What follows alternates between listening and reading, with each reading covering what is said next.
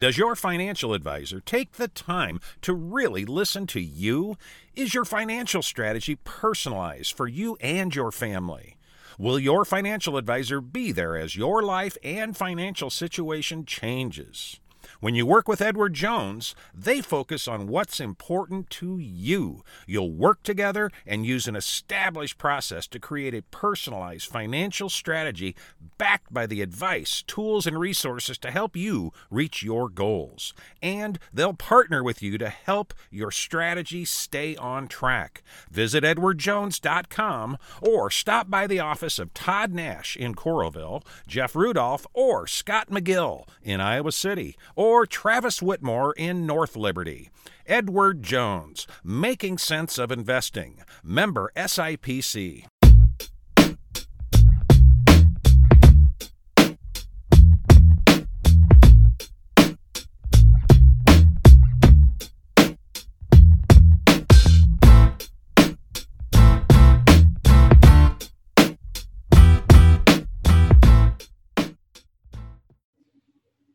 Hey, we're back with another episode of the Hawkeye Hotspot podcast here at hawkfanatic.com. I am Rob Howe, joined as always by Scott Dochterman from The Athletic. Uh, Thursday, March the 11th, 2021, 9.45 a.m. Um, a year since the world stopped, Scott. I remember this day mm. surreal being in that Indianapolis hotel room and just kind of monitoring, you know, people arriving at uh, Bankers Life Fieldhouse and, you know, people saying, ah, oh, this is, you know, teams are on the court and then boom, just that was it. And then there was the long drive home and mm-hmm. um, thinking about what was next. And then everything just quickly shut down. And then here we are again. And luckily there is a Big Ten tournament this year. Yeah, I mean, I think we've learned a lot in the last year. We didn't know really anything about what this was going to mean. I mean, it, it's certainly been deadly and horrific, and on a lot of levels, but we didn't know if this was going to be. Sorry, I just realized Sparkle was behind you. Did you get yeah. that? Did you yes. get that sent to you? No, I, I took it last night at, at Carp Rock Arena. Oh, yeah. sorry. I'm sorry, listeners that that can't see this Zoom right now. Um, maybe yeah. I'll cut this out as part of the Twitter thing. But I think Scott did that to freak me out, and I don't have a lot of coffee in me yet, and uh, it just kind of popped in there. I'm sorry to interrupt, though. Continue yeah. with your thought on the pandemic. The, the, the segue from the pandemic. And, Spar- and Sparkle being part a story, a sidebar. yes. yes, he, there's a reason why Sparkle attended all the home games this year. But uh, no, that you know, just to go back, I mean, I think that the the wow moment of all wow moments was when Rudy Gobert tested positive, and then the NBA game shut down in the middle of it. You know, uh, that Wednesday night, which you know you mentioned being in the Indianapolis. Uh, hotel room. And then that Thursday morning, game teams are starting to get ready to play at the Big Ten tournament, and boom, all of it shut down. And and uh, you know the record skipped and stopped for a good two plus months, three yeah. months probably, that we really didn't know what was going on. I mean, everything was shut down, um, and it was it was surreal and freaky and scary, and we didn't know again the seriousness of of COVID nineteen. I mean, we knew that it, people were dying of it and they got it, but we didn't know if that would kill everybody. You know, like just a like the Black Death of the Middle Ages, or if this was going to be a you know we just didn't know. And so I think we've learned over the last year that we can live with this, and we're gradually getting to the point where we can conquer it, but it's still a lingering issue to and um, i guess i'm just glad that we're able to kind of have sports you know in the aftermath from really the baseball season onward. That's made it all uh, uh, you know, survivable for all but 500000 of us. And interestingly enough scott as you mentioned i mean these events women's basketball right now at the big ten tournament men's start tomorrow wrestling at the NCAA next week in a city where there was an issue last week with Northern Iowa men's basketball and the protocols in St. Louis and you know the Missouri Valley not doing its homework on that and causing a you know uh, you know a controversy for lack of a better term there on how that was handled um, and, and Ben Jacobson and the Panthers are still you know stinging from from getting shut down there to this morning we we learned that Duke basketball isn't going to play in the ACC tournament because they've got issues we're far from the finish line here. These things are planned here. That Iowa plays Wisconsin, well, Wisconsin or Penn State tomorrow. Um, you know, and that the women play Rutgers tonight, and that the men are going. You know, men's wrestling is going to St. Louis, and Iowa baseball is going, and softball, and all these things, and tracks getting going.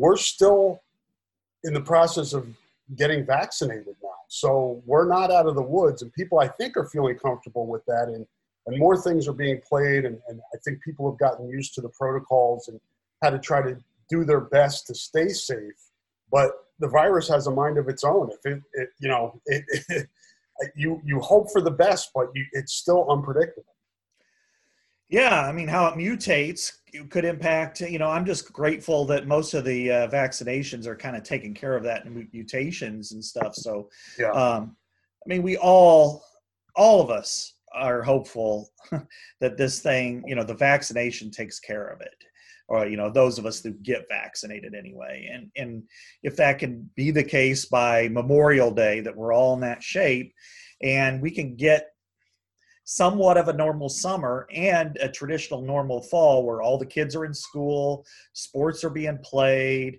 we can kind of get back to real world you know real life then we also need to apply some of the lessons we learned and you know one of which is you know it's that stayed with me is is, is masks where you don't you know in years past i never would have wore a mask but you know how many times on press row would you look over and somebody's just hacking up a lung and you're like ah oh, damn i'm going to get sick too or on a plane and then next thing you know four or five days later you got you know you're sweating and your eyes are puffy and you're coughing mm-hmm. and you're like dang it well now i understand that you know what? Wear a mask. If you hear, you know, somebody eight feet away coughing their lungs out, then then wear a mask, you know, and it's not going to be abnormal or or whatever. And and I think, you know, hopefully we've we've learned that, but otherwise, I'm just I guess I'm grateful that we were able to kind of get to this point, and we should all be thankful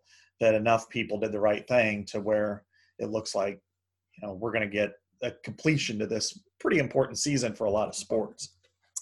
Yeah, our our two oldest kids went back to in-person learning today for the first time uh, since this time last year, like we talked about. So, wow, uh, a little apprehension there. It's been a year since they've been in the schools, but uh, I think they feel like it's better for them, and I, and I do too, to, to be in person. And um, you know, the teachers have been vaccinated and you know, we're, we're moving in that direction, but still some apprehension there for them going back. But uh, the in-person learning, I think, is uh, important for them uh, rather than doing the online stuff. Our youngest is doing okay, so she's staying online. But uh, yeah, it's just you know we hope Scott by the fall that there are people back in Kinnick Stadium. You know, maybe there's a kids' day yeah. to some degree. Um, you know, they play the full football schedule and we get back to some semblance of what normal used to be. Um, and I think we're moving in that direction. And, uh, you know, just to kind of to segue in um, to our discussion on the Big Ten tournament, um, as, as I said a few minutes ago, um, Penn State survived Nebraska last night. I think Penn State was down 15 in the first half, came back, uh, beat Nebraska, uh, and uh, the Nittany Lions will get Wisconsin this, this evening, Thursday, March the 11th, with the winner playing the third seeded Iowa Hawkeyes tomorrow night um, at approximately 8 p.m. Yeah. Uh, in the quarterfinals, with Iowa sitting well positioned, you would think, to make the Big Ten tournament semifinals for the first time in 15 years.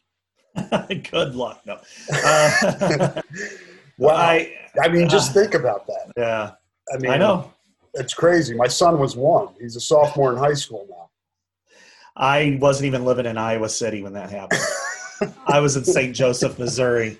Uh, and, and I do what I do remember about that championship game where they beat Ohio State was there was a tornado in central Missouri between Columbia and Kansas City in a small, small town. And uh, the CBS affiliate in uh, Kansas City went live to that, you know, block by block. And there it is. And so, you know, Kansas City is not a primary market for uh, the Big Ten or, or sure. Iowa, and and uh, it received 500 calls from Iowa fans complaining about uh, you know not being able to watch it, and um, then of course Iowa got bounced, uh, you know, six days later, and it's just. Uh, but you think about it, just to be able to reach that point, and how many bad losses. I mean, I really think they've had the the most the most the highest collection of bad losses in this tournament of any team in the Big Ten. I mean, the years where they were the five seed or the six seed, they get bounced by a, a twelve or an eleven, and it's just um, you know now that they get to that point. But you know, I think Wisconsin and Penn State are both capable of of giving them a very good game. No question, uh, both have.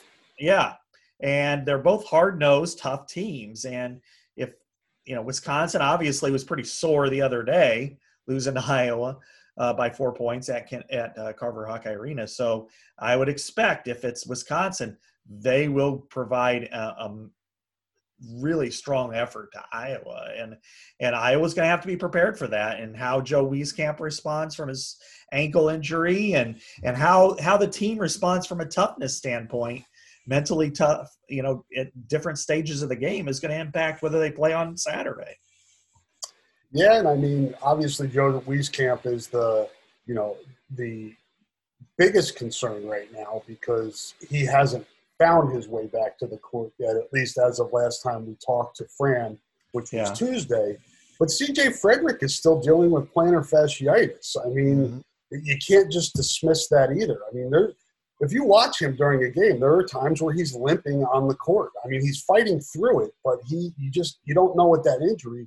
He could wake up tomorrow and just you know it be so irritated that it's too too painful for him to play. So, where are you, Scott? In the I, I know our our colleague um, Chad Leistico from the Register wrote about this, and obviously I, I, we've all talked about it and thought about you know Iowa's likely, no matter what happens tomorrow night, a two seed in the NCAA tournament. Probably. Um, you never know what's going to happen. Uh, that's out of your control. But where where are you at in terms of playing Joe Wieskamp? Whatever percentage he's at, and I just it's a it's a tough decision for Fran and I think for Joe as well because as much as you would like to win the Big Ten tournament, the whether or not this is a successful season is going to be based on whether or not this team can make it to at least to the Sweet 16. I think if he can play and he doesn't hurt himself any longer, then I think you let it happen. Um, I think it's it, it's strange because whether it's me right after that happened, I'm like rest till the NCAA tournament. Don't even right. risk it.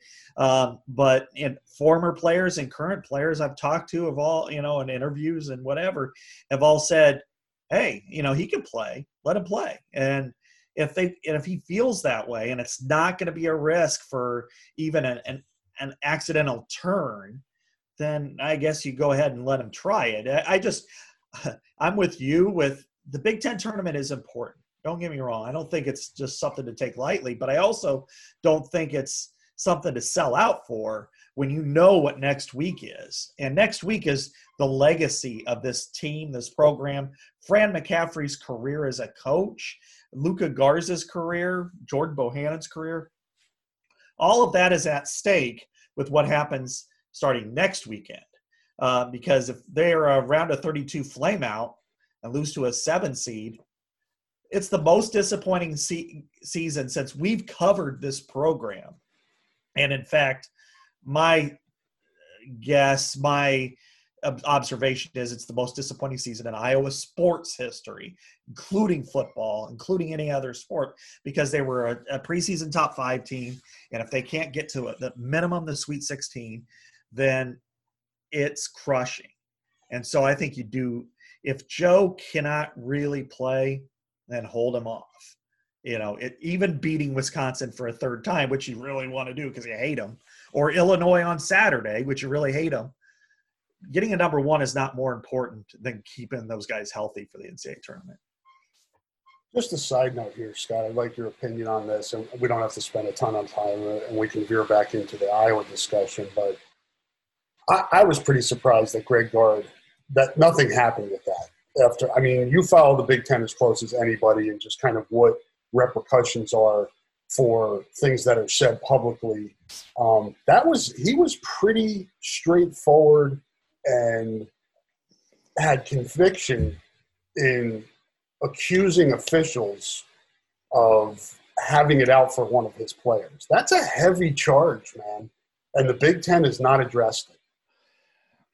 Yeah, this this Big Ten is it's been a real question mark all along, you know, really since midsummer last year for football, of course. But in this case, too, this is not something Jim Delany would sit on he would force Rick Boyages or whoever to come forward publicly and say something, or the, the league would say would admonish him, would come forth with a statement that said, you know, and, and I don't know about a fine, but certainly there would be something from the league. They would not let this go, and so to see this, the way he spoke about it, I thought, you know, okay, he's frustrated, but that doesn't matter. That's a that's something Fran McCaffrey gets fined for. So oh, yeah. maybe there maybe there's a double standard on that regard as much as anything because um, you know Fran went off you know several different times you know and it's certainly with the uh, uh, with Adam Woodbury you know remember some of that um, yep.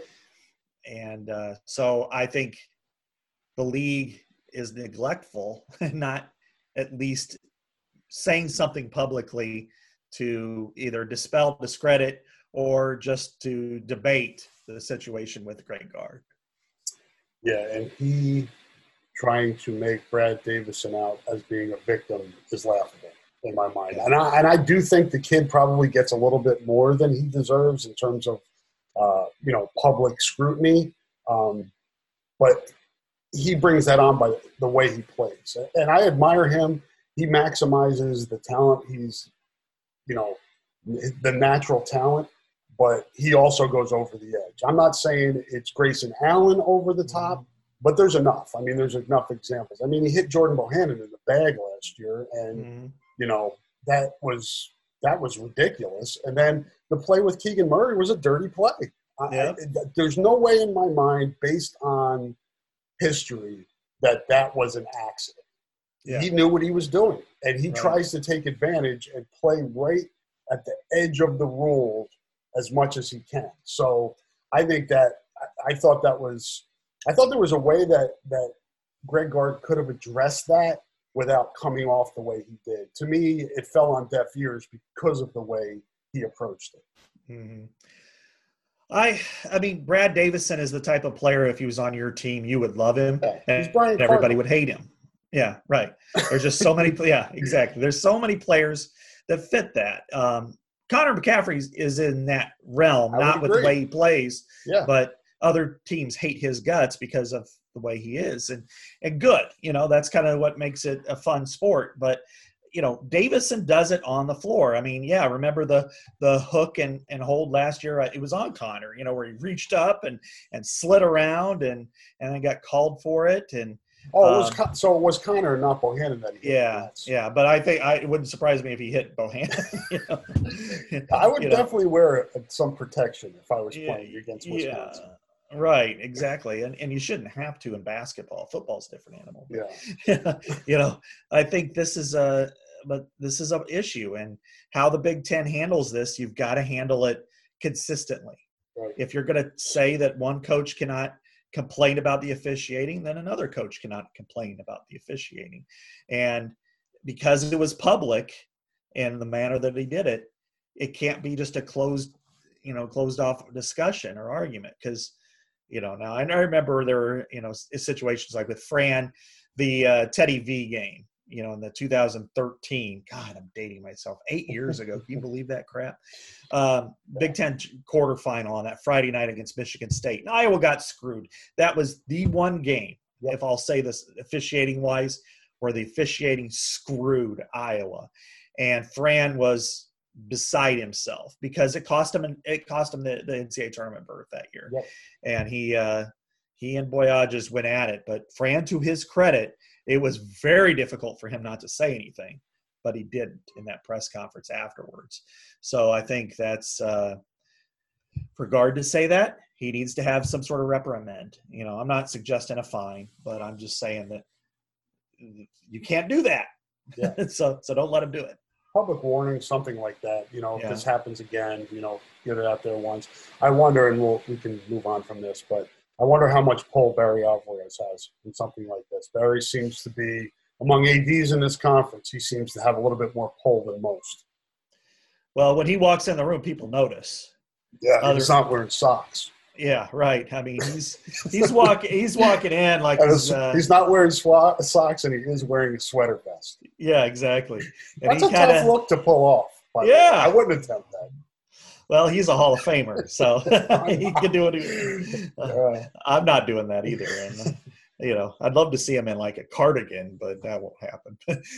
but uh, you know, Barry is uh, he he's got swagger. He's got he's full of it, and he can walk in the room, and everybody knows he's there, and he's got pull, and uh, and he's earned it over the years, and it drives people crazy. But it's true. Now I don't know in this case if you know, Kevin Warren may have called him, and I'm only speculating on this. I really don't know. No, I'm on the same line of thinking as you, though, that there was a call made and it was handled behind the scenes. Yeah. So, you know, there there are you know, and this this tends to happen. What we've seen in college media uh, that always kind of drives me nuts is a lot of the people who cover a program circle the wagons behind the around the program. It happens at Iowa too, immensely but to see a few of the reporters kind of circle it like Brad Davison didn't do anything wrong and Gard was right, and I'm like, ah, oh, give me a break. You know, be a little bit more objective here. You just don't do that. You know, I don't think we do that when it comes to, you know, uh, Fran. I know I don't. You know, you know I, I, but I also will give him. I, I try to divorce myself when you know he does say something that's controversial, and but to some people, but it's not to me, then I'll say, you know what? I don't think it was that bad. I've been there when it has been, but this isn't one of them. And, yeah. But I don't see that out of the Wisconsin, uh, at least, you know, a couple of Wisconsin reporters who should know better, frankly. That seemed to be um, part of the storyline Sunday, Scott, with the Wisconsin game. Um, you know, obviously Iowa won that game and secured the third seed and finished on a high note. Um, not not a lot of talk now about the Fran fade. I've noticed. I don't know where those people went, but hopefully back under their rock. Um, but then Monday, we we you know we had a little bit of a respite from drama, and then Monday it came back again.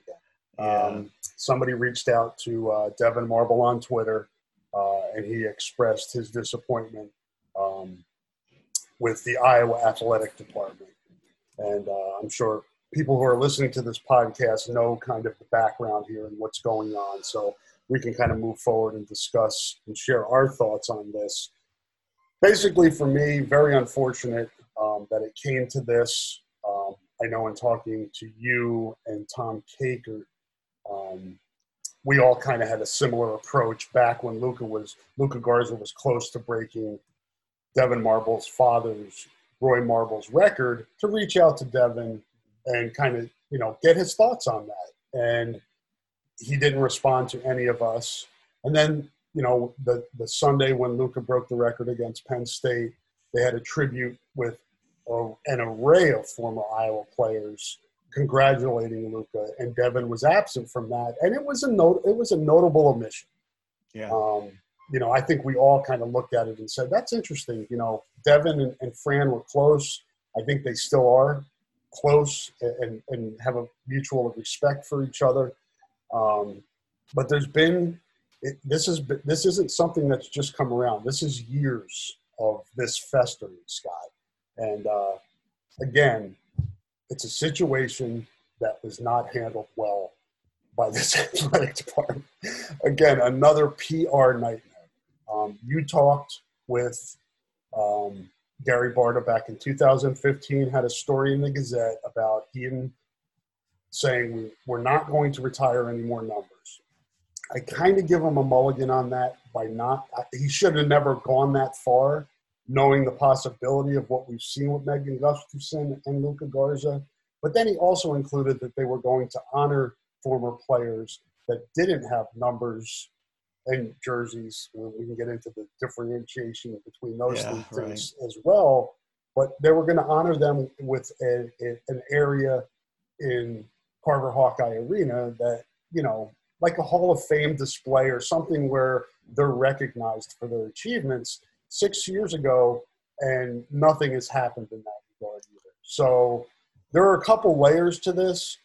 My overarching thought on this, Scott, is that it, you know it's just it was it could have been handled better, but we've seen situations that haven't been handled well in this athletic department for years. So it shouldn't surprise anybody. So that's kind of where I'm at on it. And it's unfortunate because it's another former player and their family now that are, for lack of a better term, estranged from the University of Iowa. It sucks. And the thing that sucks is this one was we saw this coming, or at least in 2015, this was a big freaking issue. And I wrote you know, I don't write a lot of basketball, but I wrote extensively about this topic in particular because I remember in 2015, Roy was dying of cancer, and everybody knew it, and you saw it that you know that day. But um, it was his last chance to get an honor, and there was a lot of people who wanted him to have his jersey retired or his number retired, some sort of permanence within the program that his records have shown. Now we also know Roy has had he has an arrest record. He has he's not spotless. His son is way better than he is when it comes to that kind of stuff. So whether there was pause over that 20 plus year period, um, yeah, that's understandable. However, if you, you you're already you, they plan to honor him, so they did. They brought him out at halftime. They didn't have to do that, frankly, because he was already um, you know, he already had legal issues. Mm-hmm. So if they were paused about him and celebrating him, it was washed away by by actually bringing him out and framing a jersey and giving it to him. But then they didn't do anything beyond that. And then I went through the history. I read through every single situation as to why those jerseys were retired in the past, or in BJ Armstrong's case, retired, but kind of retired, and then taken out of circulation for 20 years and then returned. And three players, well, five, first of all, the, the Fab Five of the 50s all had their jerseys retired after their multiple Final Four appearances, which looking back is kind of dumb, frankly. But but then they also had two um, first team All Americans before that who didn't have their jerseys retired, and Chuck Darling and Murray Weir. So they're kind of hanging out there. Then Don Nelson, who was the then the all time leading scorer, didn't have his retired. But on Ronnie Lester's senior night, they retired his number 12. On Greg Stokes, who broke Lester's scoring record, they retired his. They didn't do it with Marble, but then they did do it with Garza with BJ Armstrong, they bring him back for a celebration. You know, of course, you know through the Bulls' reign of excellence, the first reign of excellence, um, and they bring him back, and then all of a sudden, boom, re, you know, retire your jersey, even though Kevin Smith was still wearing it at the time. Then they took it out for 20 years before Mike Gesell shows up and they give him number 10. So this is the only thing consistent about this is the inconsistency of it. And so for Barta in 15 to talk about criteria, or now to say, well, he didn't meet the criteria. Well, what was the criteria? The, the criteria was never consistent to begin with. It wasn't for All Americans because the two previous All Americans before Luka didn't get it. It wasn't for graduation necessarily because, I mean, Ronnie Lester hadn't graduated by that point. Greg Stokes hadn't graduated at that point. Luka's still hasn't graduated by this point, I don't think. Um, so what are the requirements what are what's the criteria why is it so up and down and then for him to say that in 2015 that we're not going to do this yes he's not nostradamus and can't predict two of the greatest athletes in school history to come through the pike but don't you have to prepare for that too scott in your yes. mind as as an athletic director that says hey we could have just you know a national player of the year come along and then boom there's one on in the women and the men exactly who knew that Luka? you know, I mean, Luka Garza, Megan Gustafson, I mean, they've had great players. Why can't somebody be great? Why can't in two years there be a, a Heisman Trophy winner at Iowa? Right. You know, yeah. you know it could happen. So you got to prepare for that. You can't say never and you can't say always. And and so to to go back to this to the Roy Marble situation, it was half half assed, you know, half hearted, whatever you want to call it all right, let's just celebrate him. And everybody kind of knew it. And going back through the comments made by former players, and at that time, Aaron White, Matt Gatens, Devyn, they were all pretty upset by that. And a lot of other players were too. That, you know, whether it was casual conversations or whatever, they thought, hey, Roy deserves it. Roy's dying. It's not just a, hey, let's bring him out and do this. He was dying of cancer and he died six months later. So now you have a PR disaster because you never fixed it. You never made it right in the six years that you had to.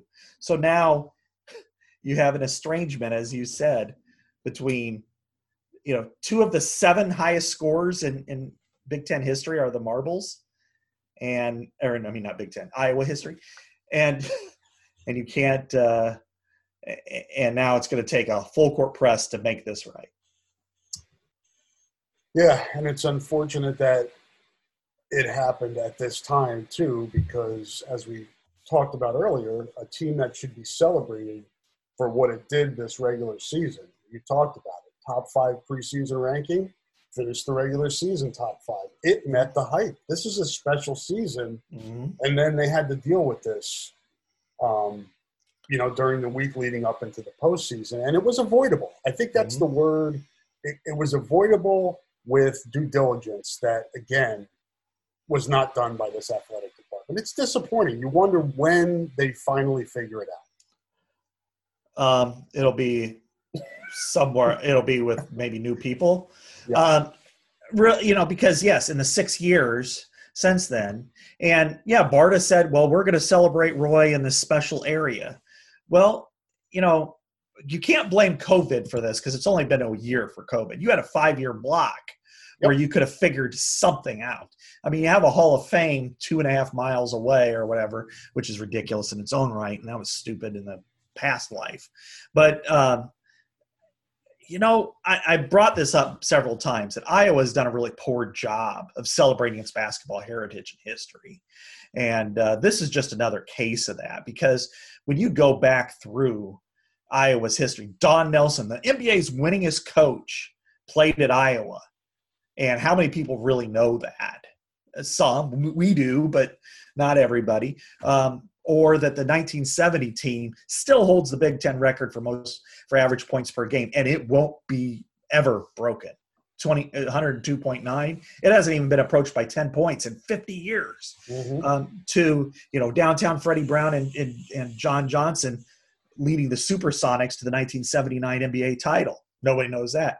People do know about Lester, but you know, even guys that are kind of in our wheelhouse, Andre Woolridge, Ryan Bowen, um, you know, people know Settles. You know, I mean, it's kind of like in this category of, you know, you either know them because they're local or you don't know them at all.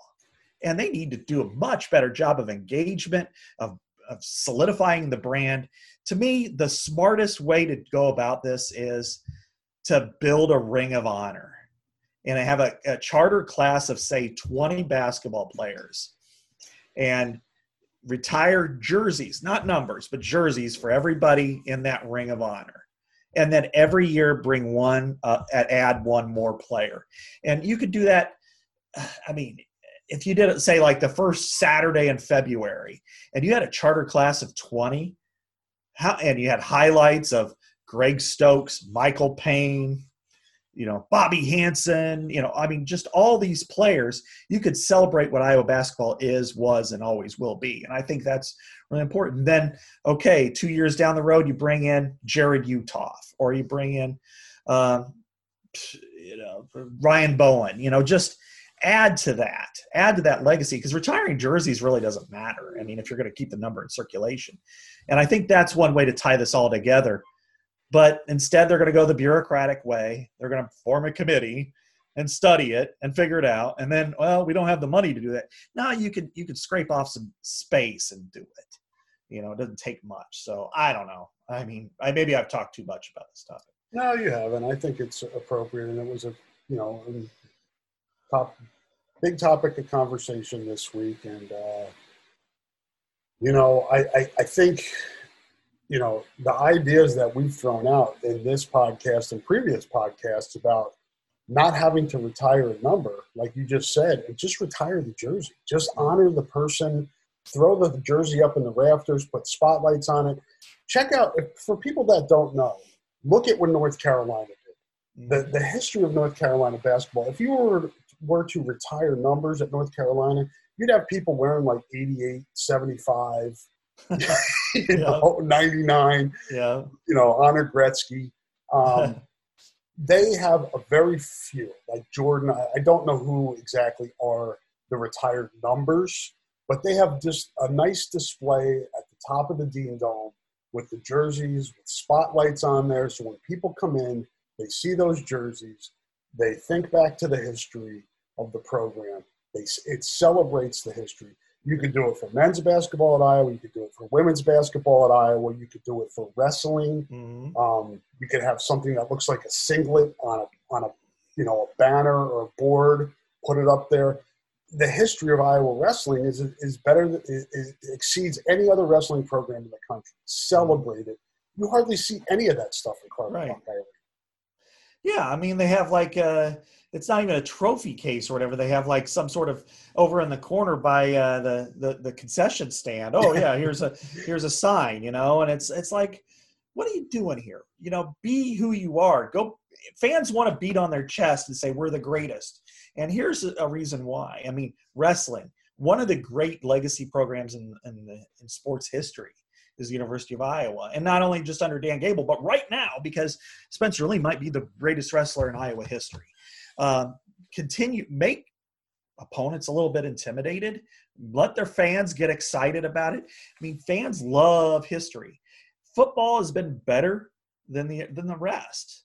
I mean, because every and Kirk, to his credit, I mean, the, the, the honorary captain part of things is a great way to, to, to build that. You know, every week they have a home game, and it's like, Bob Sanders is coming back. Oh, you know, then everybody gets excited. Bob Sanders is coming back. And they go out to midfield. And, and that's the way to do it, you know. And then the Wall of Honor has really, really stringent standards, but only, and only 10 players have met it. That's fine. Mm-hmm. But basketball is just all over the place. And then there's, hey, today, you know, we, you know, there's just, it's really the only the only people that show up are the ones who are local. And and they need to do a again a better job of inviting back the past eh, you know allowing you know somebody like you rick brown me whatever hey i want to write about the you know the the greatest basketball player in iowa history ronnie lester. And he comes back with lute olson. That's great. But do that for a lot more people besides them you know yeah, I mean, this is a day and age of, you know, people being able to connect around the world on social media. So it doesn't even have to be somebody that's sitting in Carver Hawkeye Arena to feel this, to, to you know, embrace the history.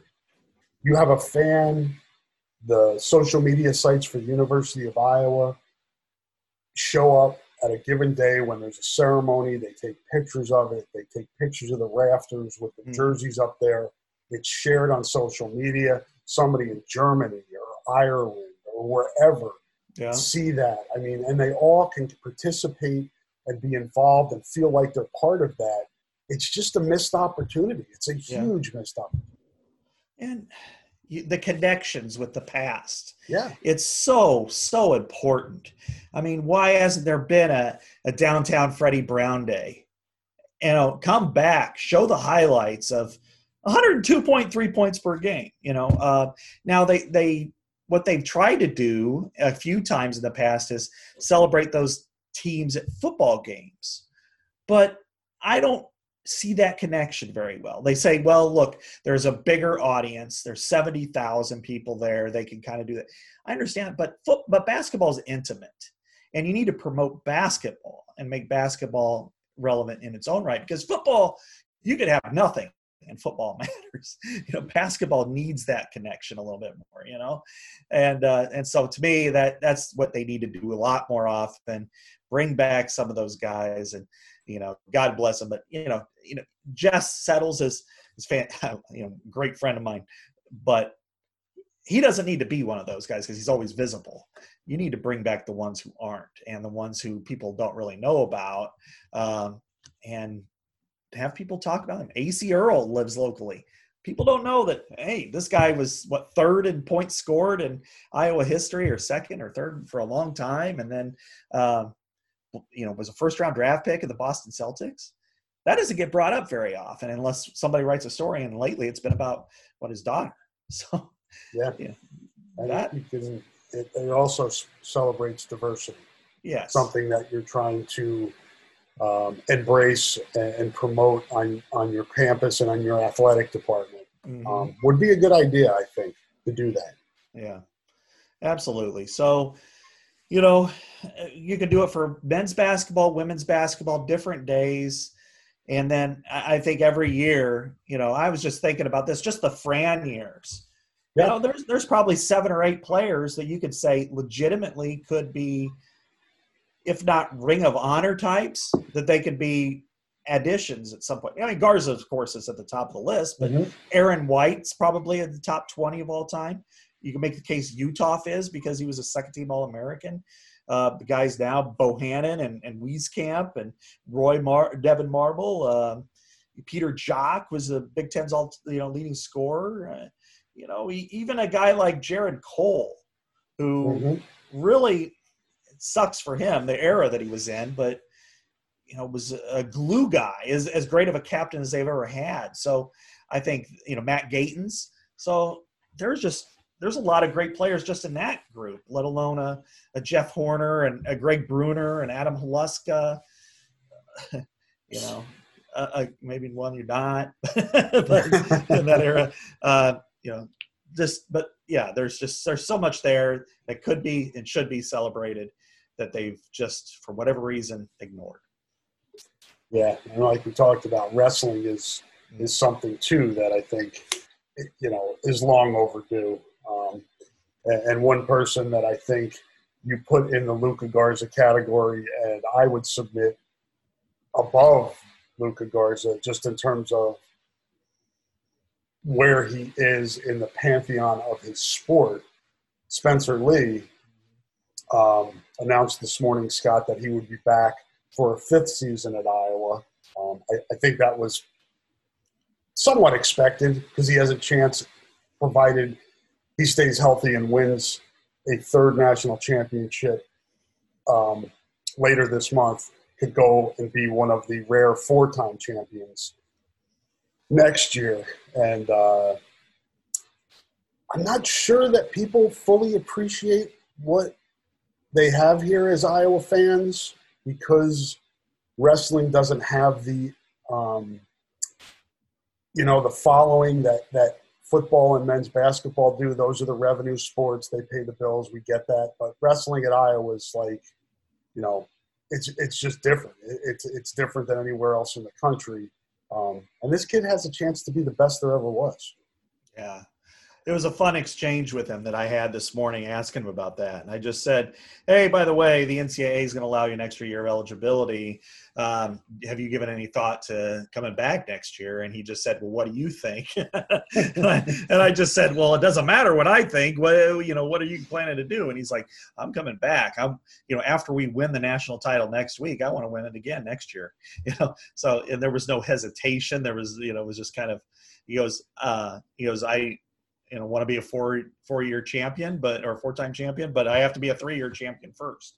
So um, he's all in, and I guess uh, you know, and, and, so that that made things pretty interesting. And then of course with uh, I guess Jaydin Eierman is going to come back, and why wouldn't he? You know, he didn't get a chance to wrestle at Iowa in front of fifteen thousand mm mm-hmm. fans, and that's that's something you really want. So uh, Iowa's going to come right back, and you know, we've, I think the Iowa fan base has been privileged to see the athletes that we've seen over the last handful of years. And certainly, you know, I'll go back to, to Jake Adams in uh, baseball and the, the incredible amount of home runs he hit to lead Iowa to the NCAA tournament to to Megan Gustafson, who is arguably the greatest player in Iowa history. Um, Luka Garza, you could say the same thing for Iowa history. Football players, Tristan Wirfs and you know some of the others.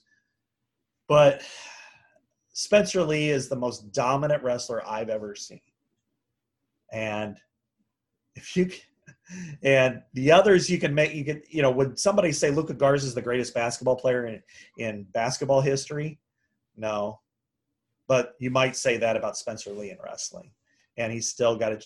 You know, two weeks after uh, the NCAA wrestling tournament, he's going to be wrestling for the Olympics in Texas. So uh, we've got. It's been a joy and a privilege to watch these types of athletes compete year in and year out. Yeah, and it's not just, as Scott was saying, it's not just that Spencer Lee is winning. It's the fashion in which he wins. It's just so dominating. And it's almost like you never it, it, in sports you never say you know this guy's unbeatable. But if there's anything close to that mm-hmm. he's it. I mean I, I, don't know you know there's always somebody better that comes along. Um, and as we talked about you never want to say uh, always never. You know you want you don't want to say those definitive words but as you watch him and what he did at Big Tens last week, um, you know, and Iowa ran away with the Big Ten championship again for the second year in a row and crowned four uh, Big Ten champions in, in Lee, Eierman, Marinelli, Kemerer, um, those guys all number one seeds going into the NCAA tournament. Um, you know, it's this wrestling program is right there. You know, we wondered if it would get back and, and knock mighty Penn State off the top of the mountain. It's there. It didn't get a chance to do it last year, unfortunately, as we talked about because of the pandemic. But I think it takes its rightful place back this month, and then looks really good moving forward too. Yeah, and they've done a they've done a really interesting job of, of going after transfers in the last handful of years to really and wrestlers from Pennsylvania. Yeah, right. Michael Kemerer, and uh, you know, uh, you look at yeah who they've got. Michael Kemerer, of course, Spencer Lee. Spencer Lee was the most critical recruit you could say in, in you know in the history of wrestling for them because he changed the fortunes because it was a Penn State world and Iowa hated living in it and they knew they were in it, but you know, the, the, probably the three most dominant wrestlers I've seen over the last 25 years. And I know somebody will correct me and suggest somebody else, but that just when they walked on the mat, they had a different attitude and they really didn't relent. Lincoln McIlravy was that way about 25 years ago. Uh, Brent Metcalf was about 10 years ago, mm-hmm. and uh, and Spencer Lee. And it's just they walk out there. It's not just a question of will they win it's how much do they dominate the competition. And and you look at Spencer Lee now. I mean, he's seven and zero oh with five pins and, and two tech falls. Nobody's went the distance with him. Um, that's that's incredible. You know, last week I was watching the championship match against that Purdue kid, and uh, and all of a sudden it was like, oh wow, he got taken down early, and I'm like, what's going on here? Oh, but by the middle of the second period, it was 21 to three, and it was Tech fall. So that was the first takedown he's, he's yielded yeah. this year too. So right, so it's he's just a machine, and it's been really interesting to watch. So yeah, we'll we'll know more. you know what what happens next week, but I just I, you know I, I'm fascinated. I asked him about the Olympics, and I said, "So, is there anybody at the uh, trials that you're going to watch a little more closely than normal?" Um, and he goes, "Tell me what you mean." I'm like, I'm like Fix from o- Oklahoma State because they're in the same weight class. There are different weight classes at nationals, but they'll be in the same one for the Olympic trials. And he's like, "Nope." I'm just I'm just worried about myself, and if I need to watch, if I need to worry about him, I'll worry about him when I wrestle him in Texas. So. I thought was interesting, Scott, is when he said that he doesn't scout opponents and doesn't watch film on opponents. Um, like to speak to your your last comment there, that he focuses on himself. You know, I, to me that was surprising. Not you know in hindsight, now that I think about it, I mean, as long as he's doing what he needs to do, there's really no need to know what the other guy's doing because whatever the other guy's doing isn't good enough. But uh, I, I, found that interesting that he he, takes, he focuses all his time on him and, and, not scouting. I could you imagine that in basketball? Eh, we don't really need to scout Wisconsin. no, because the teams are too even. You know, and he goes out there and it's you know the thing is he's wrestled a lot of these guys before, so right. he knows their strengths and weaknesses. And and I'm sure you know whether it's Terry Brands primarily, he's the one that deals with him the most. That Terry knows and Terry mm-hmm. watches, and maybe Terry tells him, and okay, this guy likes to do this. Be careful, but you know, and it could be bravado a little bit too. I mean, he's out there, hey, I don't need to worry about them. I worry about me. And and he is right because if he's at a high level, nobody's beating him. mm-hmm. You know, right. uh, maybe at the Olympic level, I don't know, but I mean, he's just. It, it's just fascinating. I mean, like last week, my you know my wife's not a sports fan at all, you know, but she likes and appreciates great athletes and other than gymnasts, which she watches gymnastics every day practically. um, and she. Uh, and she's like excited every time he wrestles. And then like, what was it last week where she went in the kitchen, came back, and he already pinned the guy because it was that like was the semifinals, right? Yeah, it was like 24 seconds. So it was like, what, what, what? The match is over. So she, so then she, you know, wanted to look it up on Twitter and found the, the video of him, you know, just like what the hell. Um, so that's just that you just almost have to appreciate that. Yeah, and I, I tweeted this out earlier this week, and uh, I, I, really feel this way. It wasn't the typical Twitter looking for attention and, and, and uh, retweets and likes, but I really admire Spencer Lee and Luka Garza, the, the humble nature. These guys have every right to be um, full of themselves. Look at me. You don't see either one of these guys on social media pimping themselves or mm-hmm. promoting themselves. And when you talk to them, they talk about their teammates and they talk about their coaches and they talk to, talk about you know the help that they've had their families the help they've had along the way to get to this point. Yeah. And it, it's it's really just admirable. And, and and i respect the heck out of it. In this day and age where everybody i say everybody a lot of people are about self promotion and look at me these are two guys that would rather people look at somebody else than look at them. They just want to do their thing and uh, have worked incredibly hard. I think that's something that gets lost. That you know these guys have natural gifts, but they've maximized it by working really hard to get to where they are now, to, to strive for greatness. And uh, to me, it's it's one of the most special parts of getting a chance to cover these guys is that um, they are so humble. And, and I think it's a great lesson. So many younger people look up to them. And it's just a great example of you don't have to be full of yourself and be self promote self promoting. Um, you can do this and and just share it with other people and, and not it be about yourself. Yeah, and that's that's what's great to see the the the way that they compete and prepare and the way they act in public is really enduring. And you know just kind of lumping those three great athletes together gustafson uh, yeah megan was the same way. She was without question always deflected to teammates yeah. and coaches and family. And to see especially with megan all of the girls you know ages and it almost gives me goosebumps thinking about it you know that it does actually. Uh, you know eight year olds to early teenagers that would show up to basketball games or anywhere she would be wearing headbands because she did. And they want they just wanted to be like her so much. And the way she carried herself the humble nature and the friendliness and and the willingness to to stand there for lines and lines and lines and sign autographs. And and in a non-COVID year, you know Luka Garza would be the same way. And then to see Spencer Lee and just the the energizing, energetic nature of him and and uh, his uh, you know inter, you know idiosyncrasies, but also you know before COVID when he's standing there with Tristan Wirfs, you know you've got the starting right tackle for the Super Bowl champions now, but you know, here's this hulk of a man and somebody who weighs a third of what he weighs and stands about half his size. and there they are together and they're just, you know, admirers of one another. So uh, I think Iowa, Iowa's right in celebrating all of them.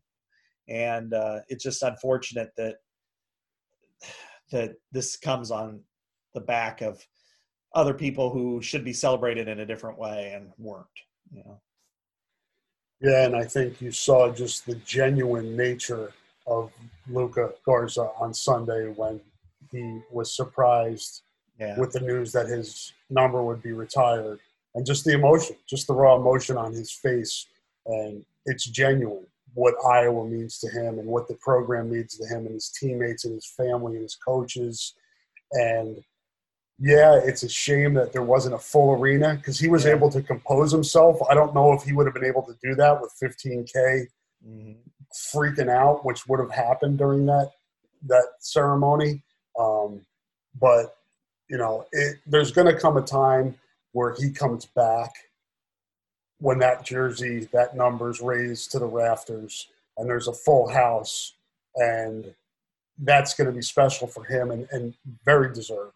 Yeah, and it'll be exciting to see it because he deserves it. You know, uh, I just remember Megan's ceremony mm-hmm. and just how moved she was and just couldn't believe it. Um, and he's going to be the same way. And and it was just it was fascinating to watch Luka. You know, in that post game because he was just kind of ready to go off, leave the locker room against Wisconsin, and then Fran's like, "Hey, stay." You know, and then he kind of whispers at his ear, and all of a sudden he just his head drops into his hands, and then Gary Barta, you know, announces that, and and then Luka's got to try to talk, and he can't really do it very well, and and uh, twice, you know, he really teared up, you know, when he was talking about Fran and talking about his family, you know, his his mom and his sister had he'd seen him now for the first time since August. I mean, that was really important to him, uh, so I think once hopefully next year. Um, you know, unless he's playing overseas or, you know, you, know, find a little gap in the NBA schedule if he's with an NBA team, and, and then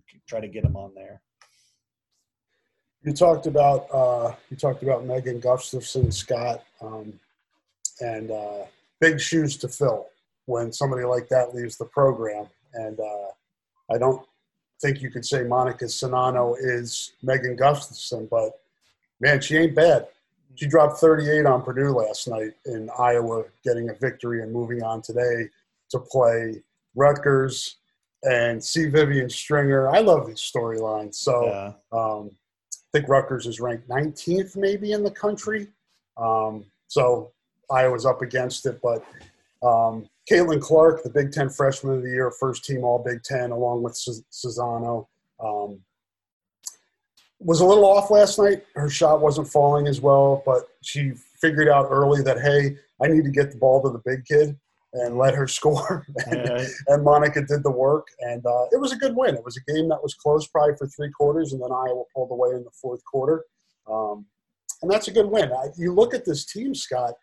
They start a freshman, three sophomores, and a junior, mm-hmm. um, and nobody in the rotation is uh, a senior. So this is this was a rebuilding year for Iowa after losing Gustafson and then losing Kathleen Doyle, the two right. Big Ten players of the year the last two years.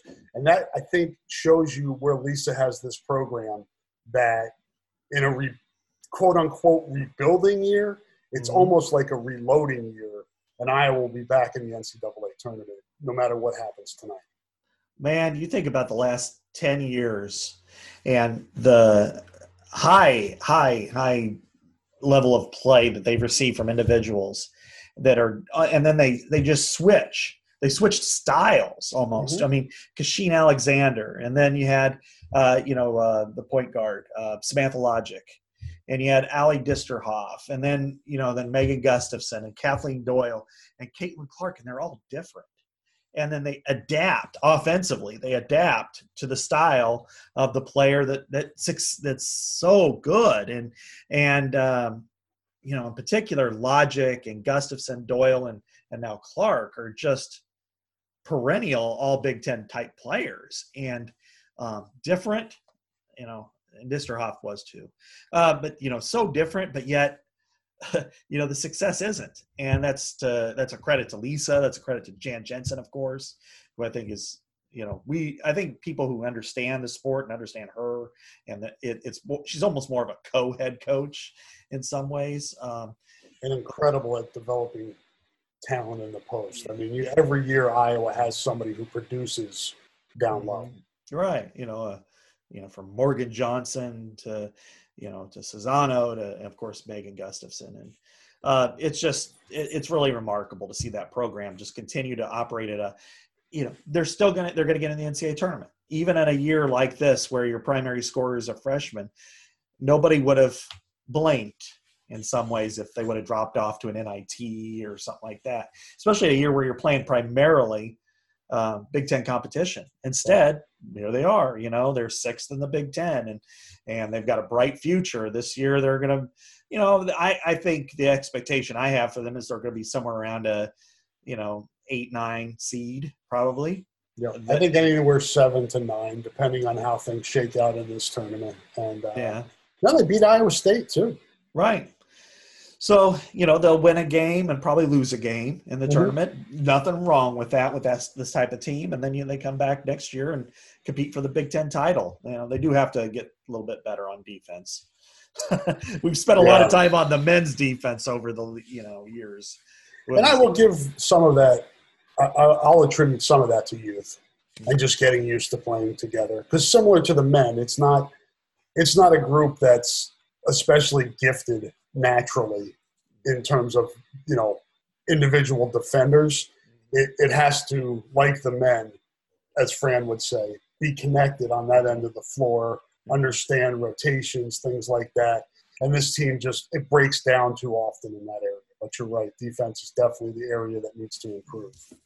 Yeah, I watched part of that Maryland game in the yeah. afternoon a few weeks ago, yeah. and I'm like, "Oh, if this was if this was a men's game, can you imagine Twitter at that one?" But like the NBA All Star game.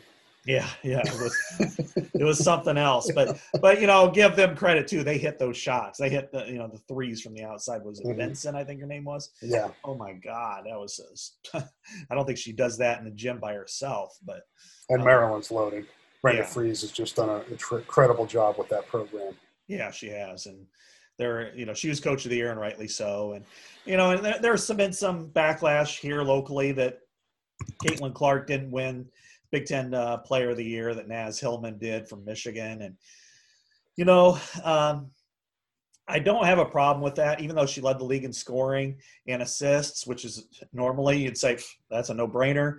But Hillmon was right behind her in scoring and led in rebounding, and, and Michigan was a better team. So yep. I think you just kind of say, you know, you gotta you gotta give that up. But that said, that that almost became a four-peat for Iowa winning that mm-hmm. crown, and uh, there's not to say that Caitlin Clark's not going to win it a couple of times here and going forward.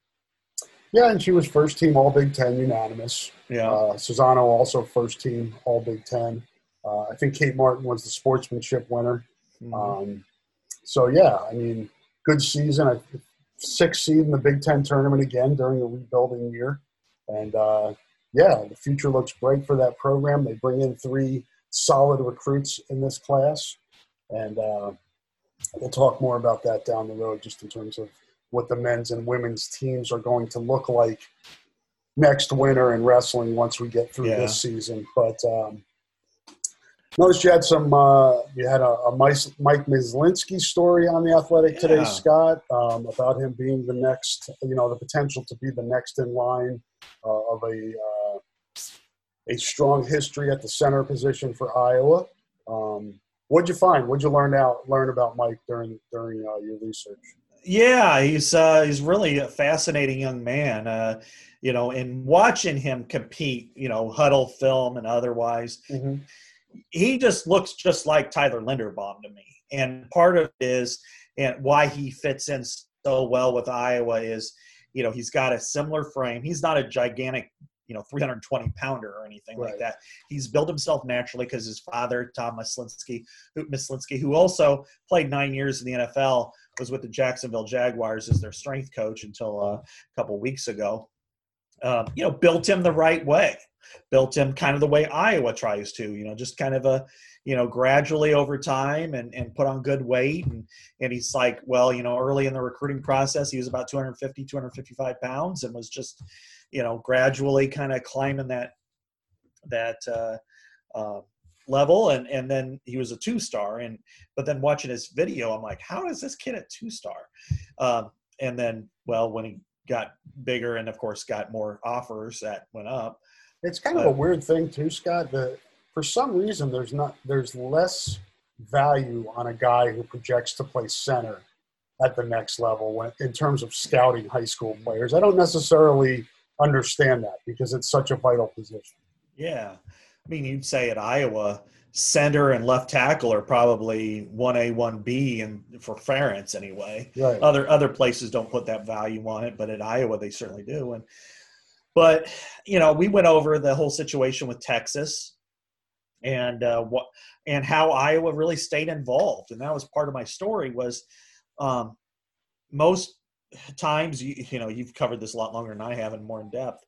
That if I was involved in somebody in Jacksonville, Florida, and they picked Texas, all right, pack our bags. We'll, you know, good luck in the future and move on. Well, he said that, you know, he was picking Texas, but he told the Iowa coaches, look, I really like you guys too. And so stay, let's stay in touch.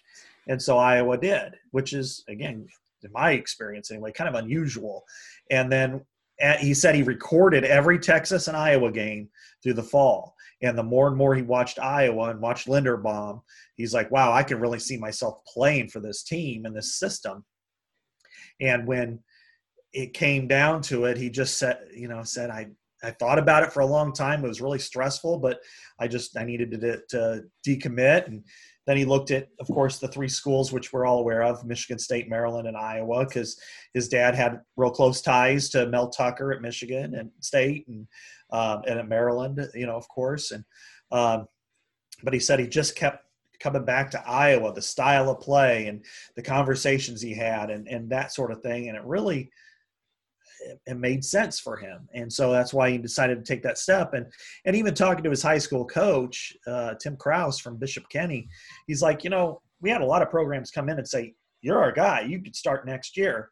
But he kind of liked the fact that he could develop at Iowa behind a high level player ask questions, learn, and and some of his approach growing up, which was, you know, going from 255 to 290 in healthy fashion, it, re- it requires discipline and development, and that's kind of where he is right now with, uh, you know, how his approach is. So, you know, basically what Iowa told him, you know, Tim Polasek, of course, who's now at Wyoming, was, look, we've got a guy, but we want you to be the the next guy. So come in for a year, learn under him, and then move on. And you know, and that's probably a good thing for Iowa when you think about it, because Linderbaum, you know, he's probably got this year, and then he'll be an NFL guy. Um, they probably don't even need um, Myslinski to be a second teamer because you got somebody like Kyler Schott, who can move, slide over, and play center. So he can learn, grow, probably play scout team, learn the Iowa system, and then in a year in 2022, maybe he steps in as a freshman and he's a three to four year starter. Yeah, and as we've we've seen, Scott Iowa's not afraid to play younger players at that position. Mm-hmm. James right. Daniels, Linderbaum, uh, Austin Blythe kind of bounced around a little bit between yeah. guard and center, but he was also out there at a young age. Um, you know, Iowa really doesn't have, uh, you know, not Iowa's not against playing younger players on the offensive line. Alaric Jackson played four yeah. years. Tristan Wirfs played as a true freshman. Mm-hmm. Uh, Sean Welsh. I mean, right. If you prove and show that you can play, you'll be in there. So he'll have a great opportunity this fall to learn behind Linderbaum and then show that he is capable of stepping in. If that's if that's you know the way it goes. It's fascinating to see what's going to happen. You know, I mean, practice starts in you know two and a half weeks. It'll start the Monday of the final week of the month, and uh, with Mark Kallenberger's retirement, you know what's going to happen? How's that's going to accelerate the the growth process for some younger players? Jack Plumb now goes from probable starter to, to likely starter um, at one of the tackle spots.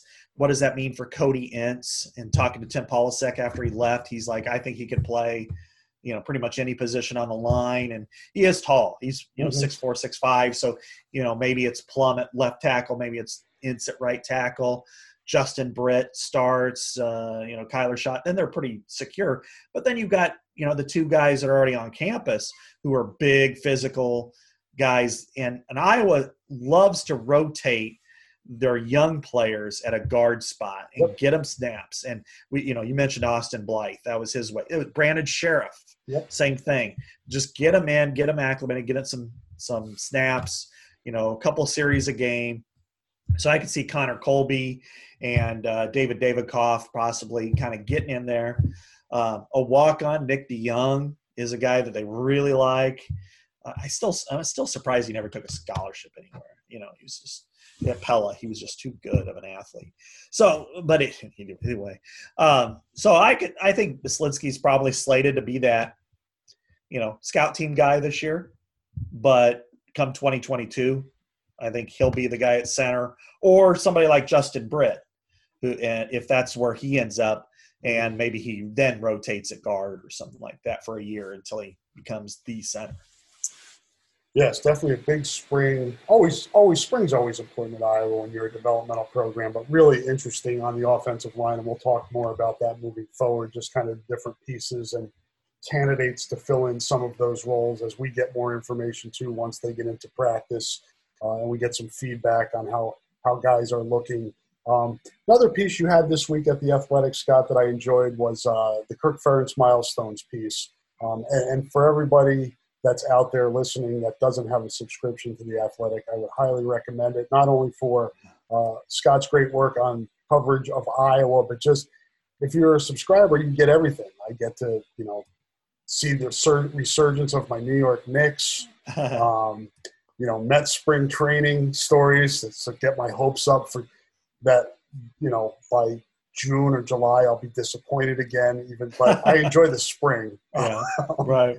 Scott can uh, read about his Bears yeah. uh, and his Cubs. Um, so yeah, get uh, get your athletic subscription. But I enjoyed this piece, Scott. Um, one one that jumped out at me right away, and, and this just kind of for.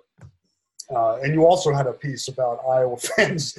Uh, I think this was last week. Iowa, fan, yeah. Iowa fans' inability to enjoy uh, what is happening, successes of their teams. Mm, yeah, I, right. and I think this number feeds into that. Um, 53 wins from 2015 to 2020, tied with Penn State for third most by any Big Ten program over the last six year span, only behind Ohio State's 68 and Wisconsin's 56. So Wisconsin has, has three more victories uh, than Iowa and Penn State. So, I, I mean, I don't know how else you look at that and say this hasn't been a successful stretch. Oh yeah, I mean, it, what's the only thing that's disappointing is just not getting over the hump in an individual individual year.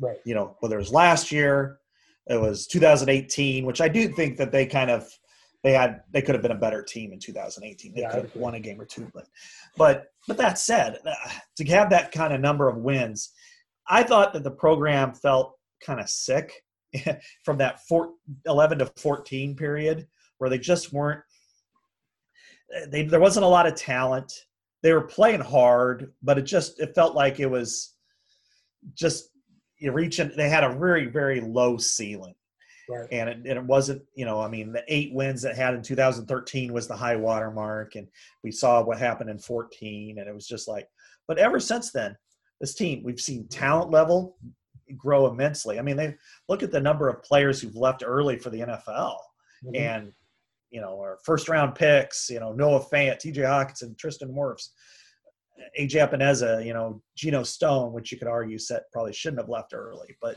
you know but all of those players and, and the impact that they've had and Daviyon Nixon, it, it's just it's really impressive. And and last year, I would argue by the end of the season, that was probably a team Ohio State didn't want to play.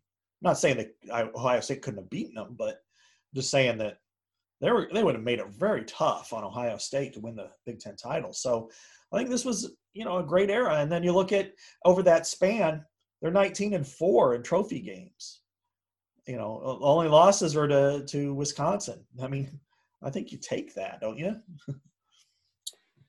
Yeah, without question. I think the you know the the hurdle that needs to be cleared, Scott, and you mentioned it, is winning more Big Ten West titles.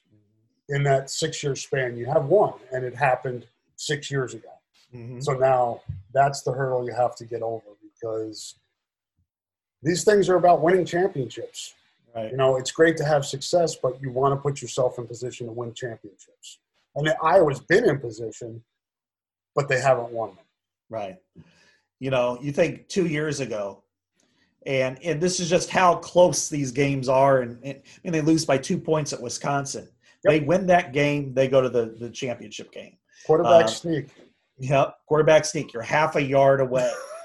I mean, and it was a thunderous collision. I was mean, right there shooting a photo, right, like perfectly, and and I, it hurt. It hurt to hear and see that from field Yeah. level.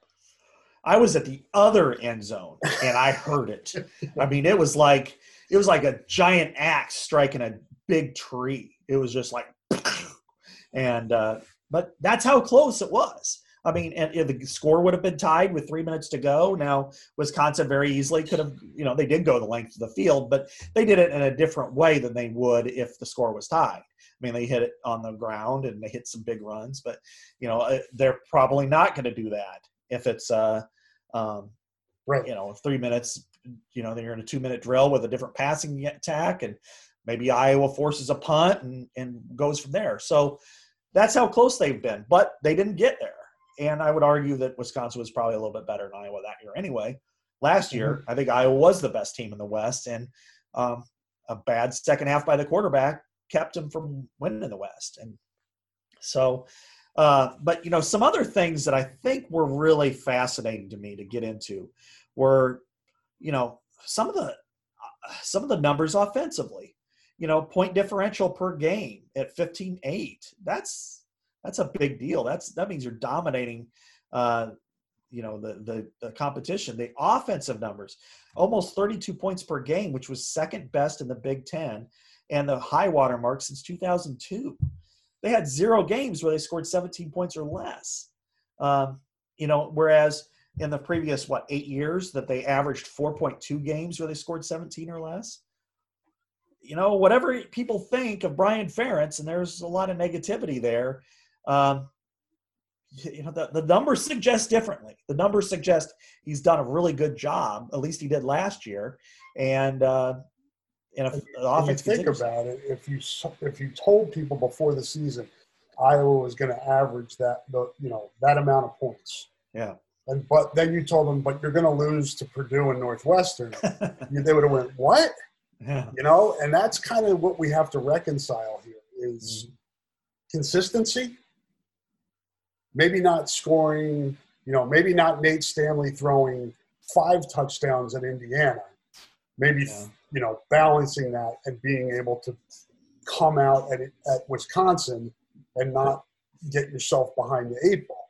you know, mm-hmm. and, and having to play catch up. So that's really the again, it all those are all kind of the the nuance and layers that go into clearing that hurdle of winning the Big Ten West. Yeah, right. And it's going to be the same next year. Yep. I mean, you know, Northwestern, nobody thought that Northwestern would be there this year. But you know what? They've won it two out of the last three years, so you got to give them their respect. They're good, and they're going to continue to be good because they have a great coach. And Wisconsin, I think if you ask people if they would trade Scott those 53 victories for winning the Big Ten West two out of the three year last three years, I, th- I think the answer is pretty easy. Yeah, I agree. Uh, you look at Wisconsin; they're going to be back. Mm-hmm. You know, they had some injury issues last year, late in the year, and Iowa took advantage of them. And Iowa was the better team last year, no yep. question in my mind. And the score proved it. But they're going to be playing in a full Camp Randall Stadium in November, and it's going to be a fist fight, just as it always is. And yep. Iowa needs to be on the winning end of that. Um, you know, so Wisconsin and or I mean Minnesota and Nebraska and, and Illinois, I always had their numbers, but they're gunning for Iowa. So, you know, there's just a lot there um, that you're just going to have to deal with. But I think this team is well positioned. It needs to do something. Um, the defensive line either a it does have to grow no matter what, but take even more leaps forward than it did last year. But I would argue there probably needs another face, unless the spring has shown a lot of growth. And then Spencer Petras. That was the, you hate to say it, but if you had Nate Stanley, I, they're, they're playing in Indianapolis, and no question in my mind. Yeah, and it's a, you know, beating a dead horse, but the spring is important for every right aspect of the Iowa program, but really the quarterback position this spring. What happens with Spencer Petras? Um, what type of development um, he can show, um, and then the guys behind him, Deuce Hogan yeah. and uh, Alex Padilla. You know what kind of you know movement forward can they make? You know, I, I and we've talked about this before on this on the podcast, Scott. I think sometimes covering and following as a fan college sports we don't take into account enough that these guys do get better as their careers goes on careers go on or at least that's the idea that and we've seen guys make Luka Garza yeah. from his sophomore year to last year. I mean, uh, that's an extreme example, but guys get better, and that's that's the thing we don't know, and we won't know until the fall about this Iowa team. You know, nobody saw Daviyon Nixon coming last year. I mean, I think we all thought he'd be a good player, but not that. And that's what needs to happen. Those are the stories that need to happen, and it starts in a few weeks when they start spring ball. Yeah, sure does. And and Spencer Petras, you know, last year he struggled. Can he take that step forward? Yes, he can. Yep. Uh, will he? That's up to him, and that's up we'll to the staff. Out. You know, and likewise, uh, I you know I I think going into this, I would say the same. The Ferentz would probably say the same thing, and he has, and that is, it's his job to lose, but make sure everybody gets a fair crack at this too. You know, Alex Padilla and, and Deuce Hogan in the spring, and then if there's no consensus, uh, then maybe Joey Labas in the in the summer. You know, I, I think you got to give them that opportunity because you know Spencer struggled last year and he got better. He, you know, he got better late, but he also had moments where you're like, "What are you doing?" And yeah. he had a lot of them. And um, and I was also replacing Ihmir Smith-Marsette and Brandon Smith. Exactly. And uh, Tyrone Tracy, I think, will be the uh, a really good player for them. I think Nico Ragaini has shown that he can make a lot of catches, and I think Sam LaPorta is ready to elevate. But they're going to need two more receivers. Can it be a Keegan Johnson or a Diante Vines or Quavion Matthews or Charlie Jones? You know, yeah. I mean, there's just a lot of Des, Desmond Hudson. There are a lot of questions, and you know, speaking of Brandon Smith, what a performance he did had in Miami. Freak.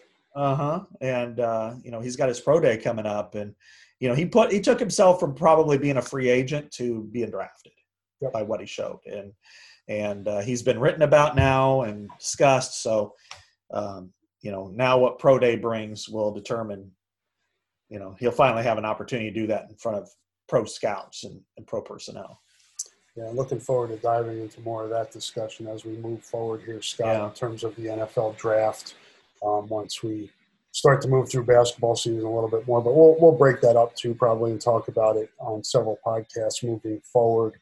Um, an aspect that uh, we'll finish up with this numbers story, and again, people check this out on the Athletic. Um, I think kind of can be an overlooked um, phase, special teams. I think, you know, putting LeVar Woods in charge of that phase several years ago and then figuring out how to make that a strength again has played such a vital role in this stretch of six years with the success. You know, you think about, you know, the issues at punter mm-hmm. and, you know, fixing that and the consistency at place kicker and returns and coverage teams. All of those things have played, you know, I'm not going to say they're any more important than offense and defensive success, but they're just as important.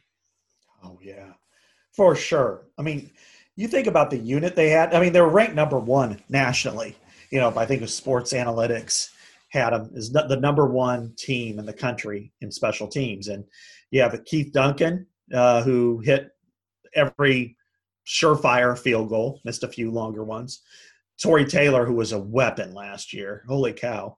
Um, and you know, I mean, his, you know, his his average per punt was twenty was forty four one, but his net yards was forty two five.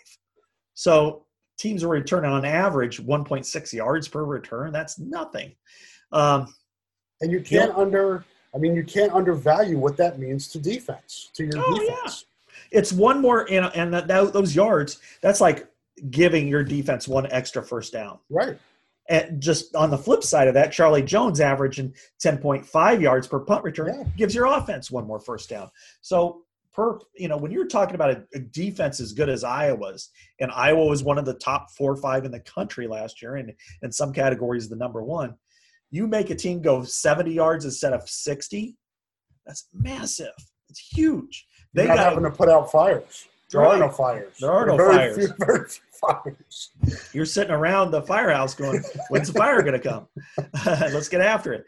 Uh, you know, and likewise with Charlie Jones with a young quarterback, and right. if you can start it like let's see here's the percentage that 49 of percent of their drives started at the 30 yard beyond the 30 yard line which is what led to them being the number one team i mean half their drives are 70 yards and so closer than 70 yards to the end zone that's unbelievable that's that's incredible uh, other teams i think it was texas tech was the worst and it was like 70% were not were in behind the 30 yard line. Mm-hmm. So that's everything. And and then you look at Ihmir Smith-Marsette. He didn't have a great year per se, but he's second all time in career kickoff returns. You know, it's and teams kinda, avoided him last year. He was mm-hmm. He was a known commodity at that point. If he would have gotten, you, you think back, I don't know if you remember this at Nebraska his freshman year, and he had a touchdown, but it got called back yeah. because Geno Stone had a block in the back of the 12 yard line yep. behind him. If he would have had those extra 12 yards, he'd be number one. Yeah, I know. That's cruel. Yeah. I mean, that's, he would have had a touchdown first, and then he would have had uh, number one all time, you know. Hopefully, Geno takes him out for dinner or something like that. I know. Compensate him for, for costing I, him that. I uh, I let Levar know. I said, "Well, he probably owes him since they were roommates anyway." So. but but you know, all these numbers are great. But as you said, it really comes down to twenty-one to twenty last year. If they if it would have been the other way around, you know, if they would have uh, even the last the last interception or the second to last interception that was inside Northwestern's thirty-yard line. If you just if he drops it they kick a field goal maybe they win 23-21 and then they're in indianapolis and maybe they're in at worst the citrus bowl but probably probably they erase iowa state from the fiesta right the trickle down effect is pretty massive so yeah you, know, you think about it, Scott, and you talked about this. I, I think Brian Ferentz is, is a good offensive coordinator. I think he's evolving uh, as time goes along.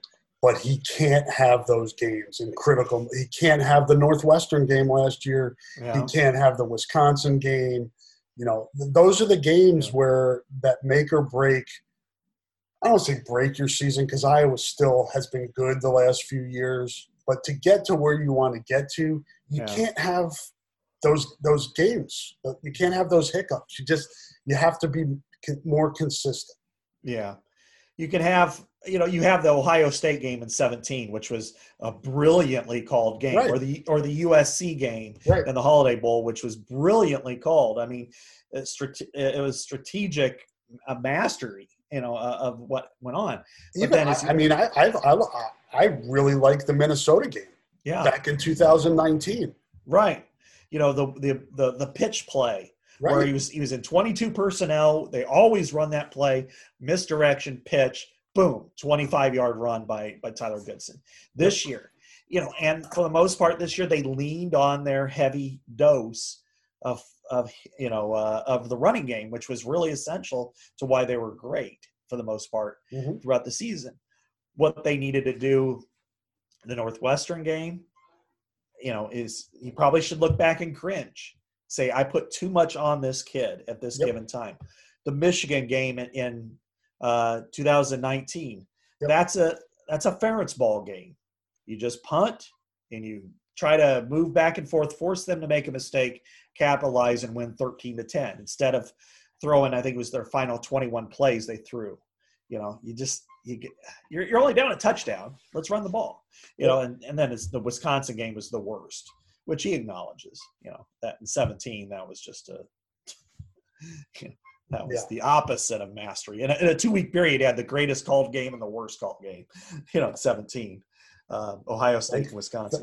Thankfully, Josh Jackson Yeah. showed up for that game, or it would have been uglier. Yeah, and they, they almost had a chance. You remember? I think they were they were down 17-14 midway through the third quarter, even by doing nothing. And then there was a, a long go route that uh, I think it was a go that Noah Fant ran, and it bounced off his hands. Otherwise, he might have scored on that play, and they could have been leading. Instead, then the very next play, I think Stanley gets sacked, fumbles, they scoop, score, and then it's off to the races the other way. So. Yeah, it's those those two teams, Scott. Right now, I think they've got Minnesota figured out, but Northwestern and Wisconsin. Yeah. What's the game plan going in and executing that game plan? And uh, those will be the keys this fall because I would expect Wisconsin and Northwestern with another transfer quarterback Mhm. uh, to be right there with Iowa. So, yeah, um, they're both road games for Iowa too. mhm. Yeah. So yeah, well, it's good to talk football, and we'll Yeah. talk more about that obviously as the spring goes on here. What else you got coming up on the athletics, Scott, that you want to uh, promote here? I know you talked about a Spencer Lee story uh, coming up soon. Yeah, I'm going to write about Spencer Lee coming up uh, next week as kind of a you know one of our what we call an A1 package. I guess it'd be the equivalent of being an old newspaper guy. That you, you you know this is a story that goes to our A1, and because we don't really have like a wrestling vertical or anything, but we do have we, we do want to showcase some good stories. So. Uh, yeah, I'm going to write Spencer Lee for next week. Uh, I think next Thursday as a um, feature, and so it, that's uh, that's a little different than what I've written for the most part. Uh, and then uh, I'm going to sit Friday night with uh, Bobby and Dolph at Kinnick Stadium and watch uh, the the tournament. So um, that's going to be different as well because I'm not going to go to Indianapolis. Uh, uh, you're not either, are you? I am not. And for those that don't know what Scott's referencing here, um, the Big Ten tournament is not allowing uh, the Hawkeye broadcast team to go to Lucas Oil to cover this tournament. So Gary Dolphin and Bobby Hansen will be watching the game from Kinnick Stadium tomorrow night and broadcasting from there. So if you're listening to them on the radio, that's what you'll be hearing. And Scott's going to go and observe that and then write about it. Yeah, so that, that should be different and interesting. And you know, if it's the third time with uh, Wisconsin, you should see a pretty spirited game. And and who knows, maybe Iowa gets to Saturday for the first time since 2006 in that tournament. And then, oh, by the way, there's your friends from Illinois, probably. So, uh, how how interesting that could be. And you should bring Sparkle with you over to Kinnick tomorrow night. I mean, he's been there all season. Yes. He, um, you know, he probably deserves the chance to go over to Kinnick and watch that tomorrow night. Maybe he, maybe they can put him on the air and he can uh, he can add his thoughts on on what's going on tomorrow night's game. Yeah, if there's wet cat food, he's probably in. So that's his uh, main goal in life is the sunshine uh, coming through the window and uh, laying there in it, and then of course getting wet cat food at the end twice a day, unfortunately, because he has diabetes. Yeah. So, yeah.